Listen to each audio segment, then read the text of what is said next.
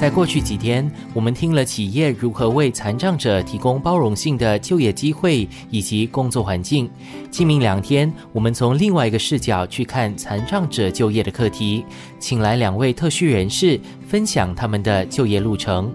生活加热点，我是凯宾，我做的是表面、管下帮人家开门、扛行李，还有打位人家去他要去的地方。这份工作难吗？对你来说不会了，不会难呐。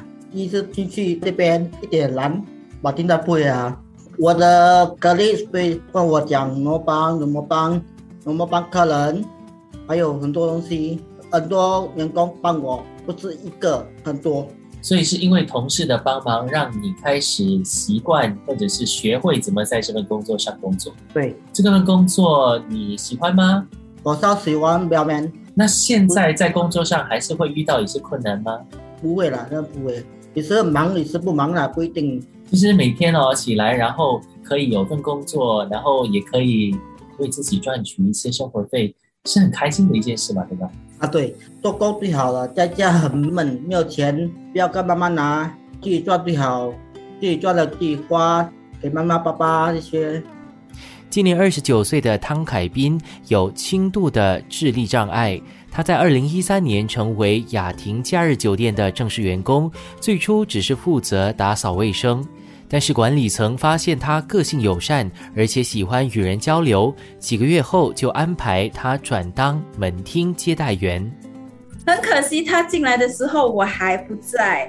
我进来的时候，他给我的第一印象就是他是一个很开朗的人。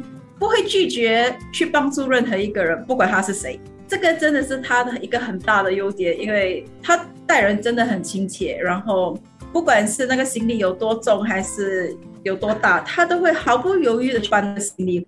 甚至有一次，我还记得有个酒店的租客想要吃晚餐，然后不知道附近哪里有好吃的地方。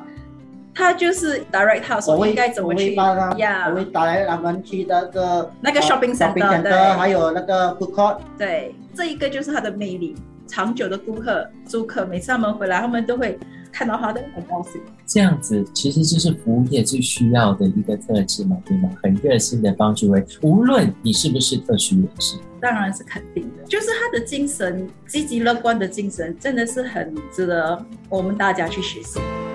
生活加热点。凯宾在工作上的杰出表现，获得了新协力颁发的模范雇员奖，表扬他在职场做出的努力和贡献。今天受访的还有酒店的人力资源总监杨秀丽，她和我聊到了凯宾乐观开朗和积极肯学的精神。凯宾跟其他同事的融入啊，或者是公司的文化等等方面，你们有面对什么问题吗？其实还好，因为凯宾是由学校派遣来做职业培训的。那时候职业培训完了，他就在这里做工。因为在那个培训的期间，他都已经是跟大家都会很熟了。他是一个自来熟的人，所以跟其他人相处其实没有什么问题。那公司对于凯宾有没有可能未来的规划啦？还是想着他可能可以进阶的做其他的方面的工作？当然，做他最擅长做的，那就是 service 服务精神。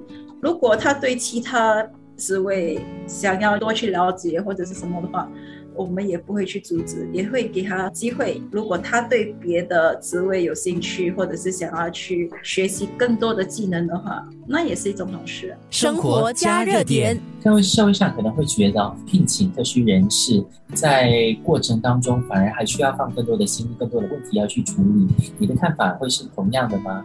我有一点点不同的看法，因为毕竟都是人嘛。